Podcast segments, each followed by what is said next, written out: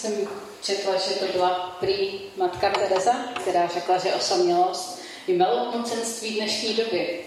Nikdo nechce, aby druhý věděl, že jim trpí.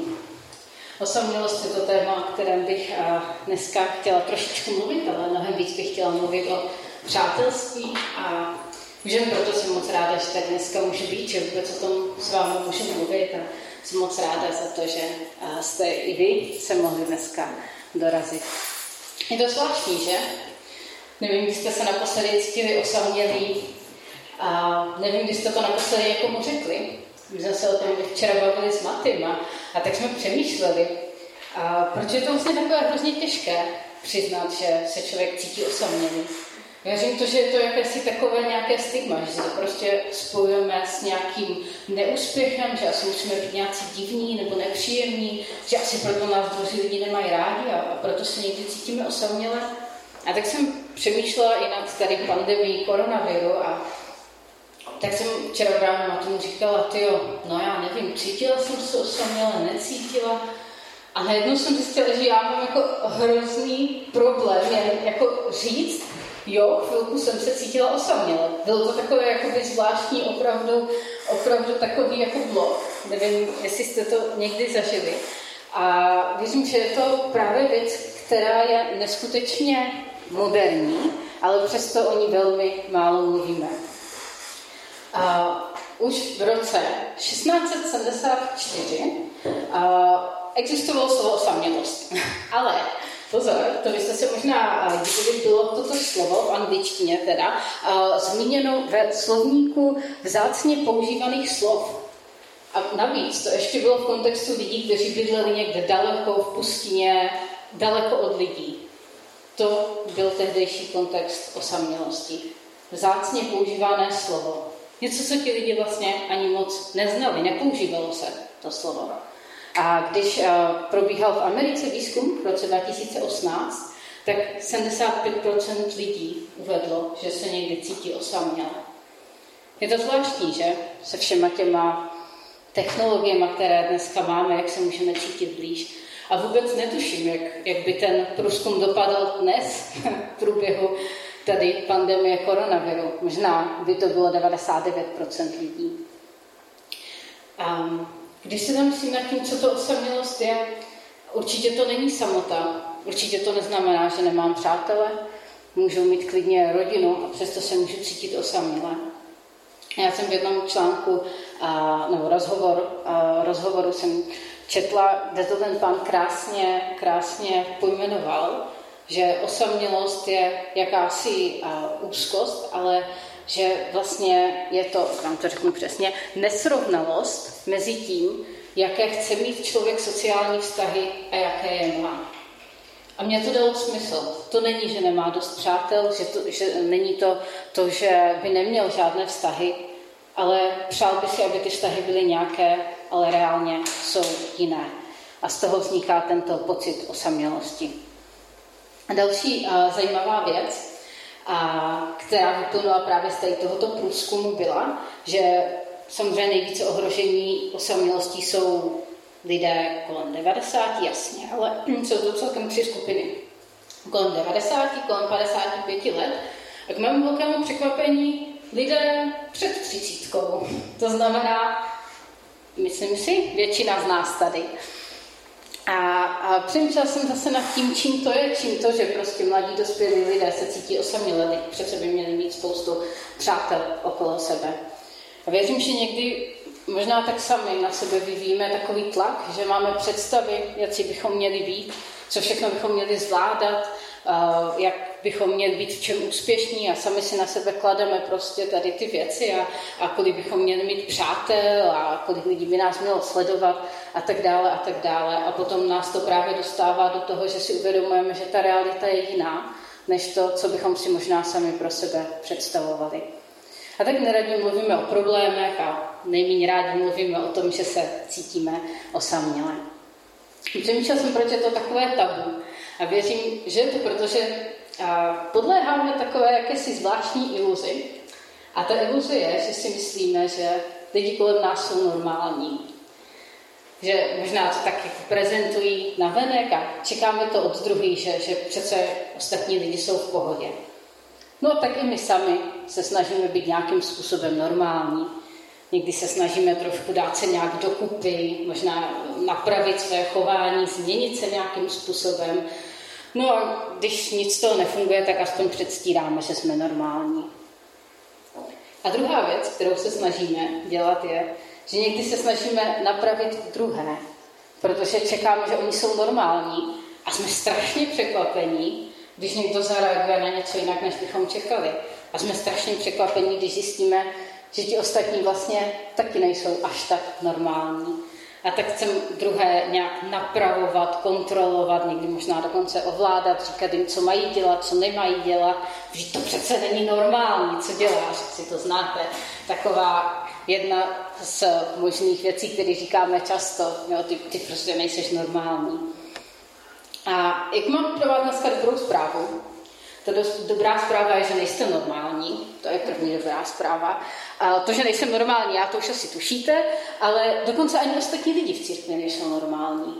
Dokonce ani Bible neříká, že ostatní lidi jsou normální. Spíš ukazuje, že i lidi v církvi jsou někde prostě na cestě. Dokonce i lidi, kteří jsou zmíněni v Bibli, vlastně taky nejsou úplně normální, pokud o normalitě uvažujeme tak, že je to člověk, který nemá žádné problémy, všechno mu funguje, daří se mu dobře.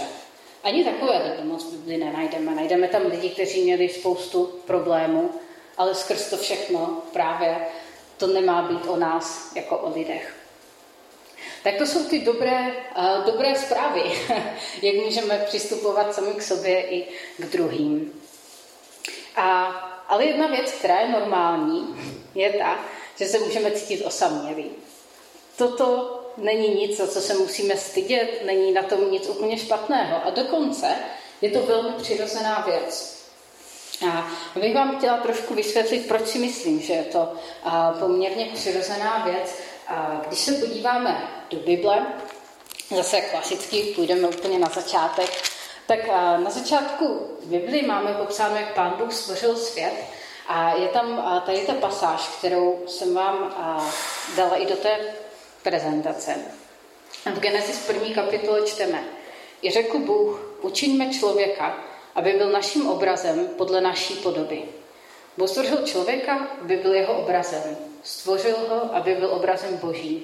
Jako muže a ženu je stvořil. Nevím, jestli vás, jestli jste si to všimli, ale mě tam trošku zaráží to množné číslo. Učiňme člověka, aby byl naším obrazem, podle naší podoby. A my tady pořád mluvíme o jednom Bohu, tak co, co tam dělá to možné číslo? A my to v Bibli víme, že Bůh je jen jeden, ale v Bibli, když eh, Bůh sám sebe ukazuje, mluví o sobě, zjevuje se, tak eh, je tam prezentován ve třech různých osobách, jako otec, jako syn a jako duch svatý. Ale tyto tři osoby jsou úplně v dokonalé jednotě. Nikdy se nestane, že by jeden šel proti druhému. A tak já si to představuji tak, že opravdu Bůh byl a měl takovou v té trojici, měl takový dokonalý vztah, dokonalou jednotu. A proto říká, učiňme člověka, aby byl naším obrazem, podle naší podoby. A proto tam hnedka pod tím máme, že stvořil jako muže a ženu. To znamená, že od začátku ten plán byl, aby tam byl ten stejný vztah, jaký měl Bůh v rámci té trojice, tak aby my podobný vztah jsme mohli mít jako lidé mezi sebou. A je strašně zajímavé, že, jak jsem říkala, když v Bibli máme zmíněné ty různé osoby v rámci Boží trojice, tak eh, my vidíme, že ani jeden nikdy neupřednostňuje sám sebe. Naopak, třeba otec říká o synovi, toho poslouchejte, Ježíš zase říká, že nedělá nic, co po něm otec nechce. Ježíš říká, že nám bude lépe, když přijde Duch Svatý. Duch Svatý provází Ježíše Krista. Můžeme to najít na strašné spoustě míst a vidíme, že nikdy žádná z těch osob neupřednostňuje sám sebe, nevyzdvihuje sám sebe. A věřím, to je ten důvod, proč, proč Pán Bůh nás stvořil tak, jak nás stvořil takže prostě toužíme potom mít ty vztahy, ale ne nějaké povrchní vztahy, ale že toužíme po takové, takové jednotě. A kousek dál, ve druhé kapitole Genesis, to jsem trošku vytrhla tady část a, a z toho verše, kdy říká hospodin, není dobré, aby člověk byl sám. Já věřím, že to má význam, že hnedka na začátku Bible nám Pan chce něco, uh, něco ukázat, něco svěřit. Já to mám tady na třetí stránce. Prostě hned na začátku je to tak důležité poselství, že Pán Bůh hnedka na začátku říká, není dobré, aby člověk byl sám. A proto si myslím, že je to přirozené, že po těch věcech toužíme a není to žádný neúspěch, nejsme nějak uh, divní, nemusíme se stydět za to, že toužíme po dobrých vztazích s druhými lidmi. No ale jak to může vypadat, takové přátelství? Abychom to viděli trošku v praxi, aby se s vámi chtěl ještě podívat na jeden, uh, jeden příběh z Bible. A to už nacházíme v Novém zákoně, vlastně když pán Ježíš tady uh, chodí po zemi a čteme ten příběh v Marku ve druhé kapitole. Je to uh, poměrně na začátku toho, co pán Ježíš tady začal sloužit a on už udělal pár zázraků, a tak se rozkřikla ta pověst o něm, že jo? když uzdravil někoho, tak ostatní chtěli taky za ním a také chtěli být uzdravení. A, a my tam čteme, že vlastně z Ježíše se stala tak trošku taková celebrita. Jo? Prostě kudy chodil, tudy se na něj prostě tlačili davy lidí, všichni chtěli jít za ním, chtěl se dotknout, chtěli být uzdravení.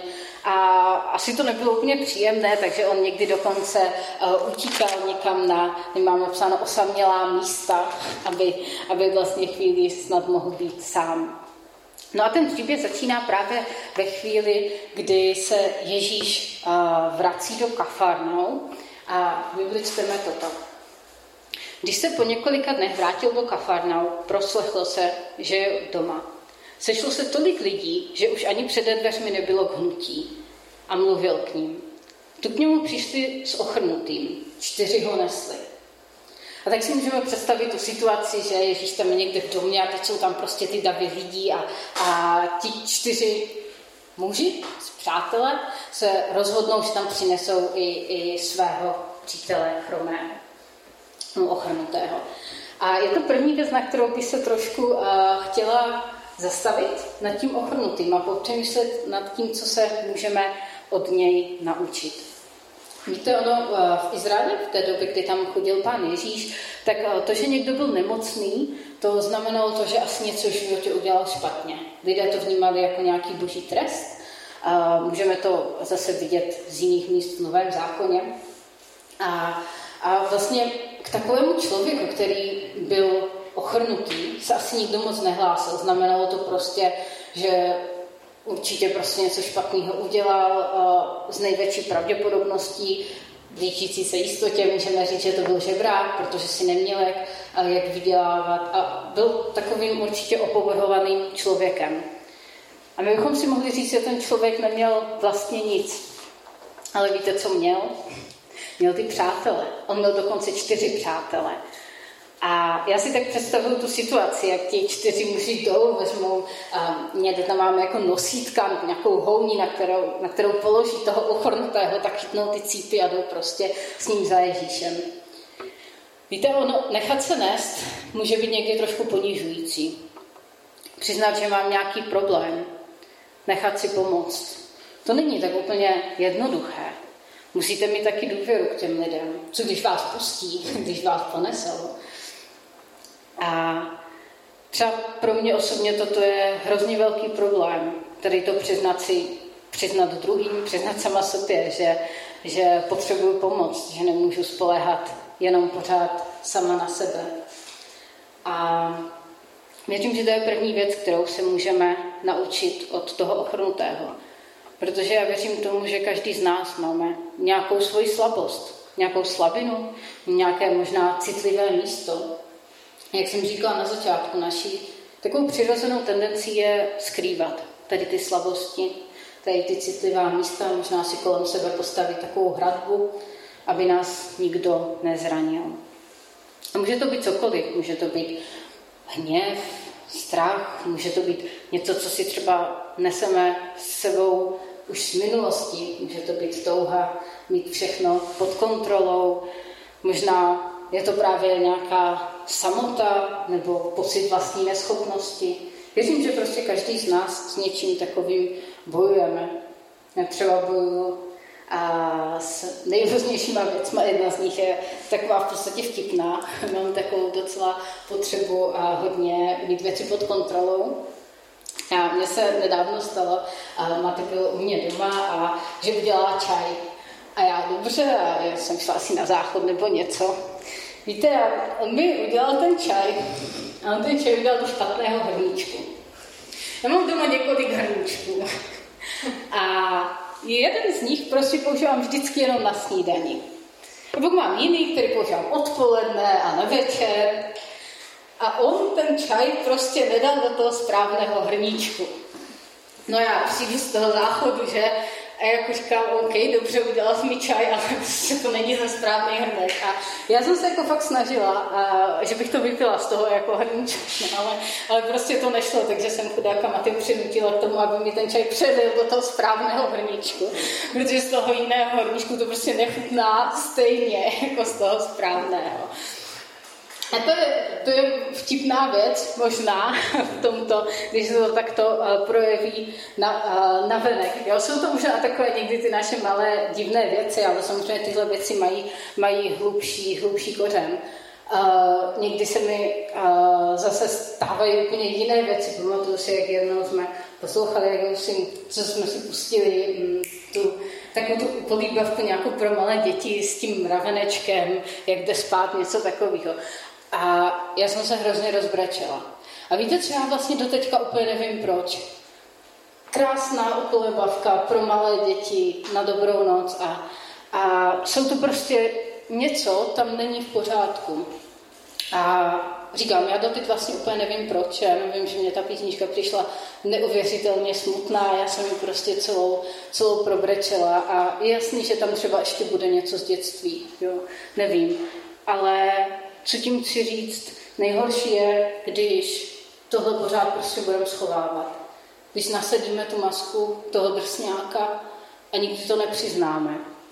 Protože věřím, že dokud ty věci v sobě skrýváme, tak nikdy nemůžou být navenek a nikdy nemůžou být vlastně uzdraveny. Ale někteří lidé samozřejmě zvládnou tak prožít celý život, že celý život se skrývají, že dokonce všechny ostatní přesvědčí o všech svých schopnostech, v tom, jak jsou skvělí a všichni kolem nich si myslí, jak jsou skvělí a jak nemají žádné problémy. A říkám, někdo tak, někdo tak prožije celý život. A tak věřím, že ta první věc, kterou se tady můžeme naučit, právě od toho chromého je někdy se nechat nést. Nemusí být my pořád ti, kteří nesou ostatní a pomáhají ostatním. Vracíme se zpátky do toho příběhu nastal takový problém, protože se pro zástup nemohli k němu dostat. Jo, oni tam přichází je tam spousta míst a oni tam jdou s, tím, s těma nosítkama. No a tak je napadne nápad. Odkryli střechu tam, kde byl Ježíš, prorazili otvor a spustili dolů nosítka, na kterých ochrnutý ležel. To mě přijde naprosto fascinující, když si představíte, že tady teď tak jako sedíme, oni tam taky tak nějak seděli, že Ježíš tam učil a teď z ničeho nic tam tak začala padat prostě na ně nějaký kamínky a tak se tam začala sypat střecha a najednou prostě díra ve střeše a jako spouští se tam nějaký chromej na nějakých nosítkách.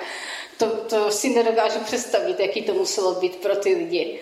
Ale myslím si, že to byl docela geniální nápad uh, ze strany těch jeho přátel. A je to věc, zase znovu se vracíme k tomu, ten ochrnutý asi musel celkem věřit, že ho tam spustí a, a že ho tam nepustí, ale a myslím si, že co tady můžeme vidět na těch přátelích, co mi přijde úplně úžasné, že oni se nevzdali. Oni se nevzdali v tu chvíli, kdy narazili na nějakou překážku, na nějaký problém. Věděli, že se tam prostě nebudou moc dostat, že tam všude spousta lidí. Ale přesto prostě přišli s takovým kreativním kreativním řešením. Teda zase si to můžeme použít jako takový uh, příměr na ta naše přátelství. Ono to vždycky není tak růžové všechno, není to tak jednoduché někdy vůbec být uh, přítelem, být dobrým přítelem. A někdy prostě musíme překonávat nějaké ty překážky a někdy to jsou konflikty, někdy je to možná jenom taková věc jako nedostatek času, možná nedostatek zájmu, Někdy to co, to, co právě skrýváme před druhými, někdy tam chybí ta důvěra. A my ještě o mnoho z těchto věcech právě budeme mluvit v těch dalších uh, slovech tady té sérii, takže už to nebudu uh, teď víc rozvádět. Ale prostě někdy tam můžou být i různé překážky, které je potřeba, potřeba um, překonat. A to je věc, kterou se můžeme naučit od těch přátel, že to nevzdali poprvé, když přátelství narazili na nějakou překážku. A zároveň si taky asi říkali, tyjo, co ten Ježíš, jakože, co se stane, až tam toho chromého spustíme. Nenaštve se třeba, že mu tam ruší jeho kázání, prostě nevyžene ven, jak na to bude reagovat. A tak zariskovali. A ten příběh pokračuje. Když Ježíš viděl jejich víru, řekl ochrnutému, synu, odpouštějí se ti hříchy. To, to, je, to je strašně zajímavá věc. Jaké hříchy? Kde se tam vzali hříchy? Co, co, co, to zase je? Teď oni přece jenom chtěli, aby ten chromý byl uzdravený. A co mě tady zase fascinuje, je to slovíčko jejich víru. Jo, tam nešlo jenom o toho jednoho člověka, tam šlo o všechny ty přátele. A já si myslím, že to je věc, která se strašně často stává v přátelství. Že jakmile začnete budovat nějaké to přátelství, tak ty prostě hříchy, ty problémy, to, co jsme si možná v sobě schovávali, to prostě tak nějak přirozeně vyplyne na jevo, vyplyne na venek. Ono je strašně jednoduché být laskavý, milující, trpělivý, pokorný, dokud jste sami doma. Ale jakmile se musíte začít potkávat s druhýma lidma, něco s nima řešíte, narazíte na ty první překážky, tak najednou začnete zjišťovat, co všechno vlastně možná i ve vás samotných není úplně v pořádku. Ale já věřím, že je to úplně úžasné, když ty říchy takhle vyplavou na povrch, nebo i ty naše zranění, protože, jak už jsem říkala, právě to je ta chvíle, kdy ty věci můžou být uzdraveny. A tak Ježíš mu říká, Jo, prostě odpouštějí si ti hříchy, to znamená to všechno, co jsi prostě do teďka možná udělal úplně špatně, to, co všechno pokazil, to prostě, kde jsi to nedal, kde se nechoval, tak jak se schovat měl, to všechno já ti odpouštím. A to je ta priorita. Vidíte, to je to první, o co Ježíš jde. Až potom, tam ještě probíhá, tam jsem dala ty tři tečky, ale tam probíhá ještě taková krátká diskuze a nakonec um, Ježíš říká, abyste však věděli, že syn člověka má moc na zemi odpouštět hříchy, řekne ochrnutému. Pravím ti, vstaň, vezmi své lože a jdi domů. A ten chromý je nakonec, je nakonec uzdraven. Ale myslím si, že to mnohem důležitější je, že mu byly odpuštěny hříchy. A tak já věřím, že toto je takový krásný, krásný příklad toho, co to může znamenat opravdové přátelství.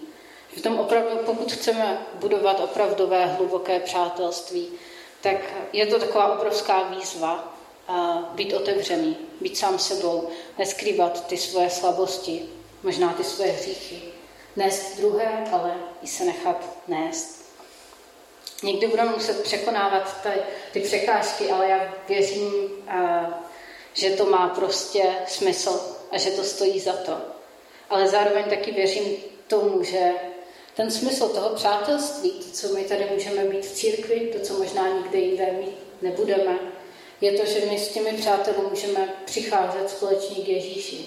Že můžeme otvírat ty věci, otvírat ty zranění a není to jenom, že si člověk vyplave, vypláče někomu na ramínko, ale že Ježíš nabízí to řešení. Že Ježíš nabízí, že ty zranění uzdraví, ty naše nedostatky, že nás promění. A to si myslím, že je naprosto, naprosto úžasné. A do nás i v Biblii a, píše, že není možné říkat, že miluji Boha a přitom nenávidět svého bratra. A já věřím tomu, že opravdu není možné, pokud jsme se setkali my sami s božím odpuštěním, s boží milostí, s božím dotekem, takže není možné, aby jsme toto si nepřáli pro lidi kolem nás.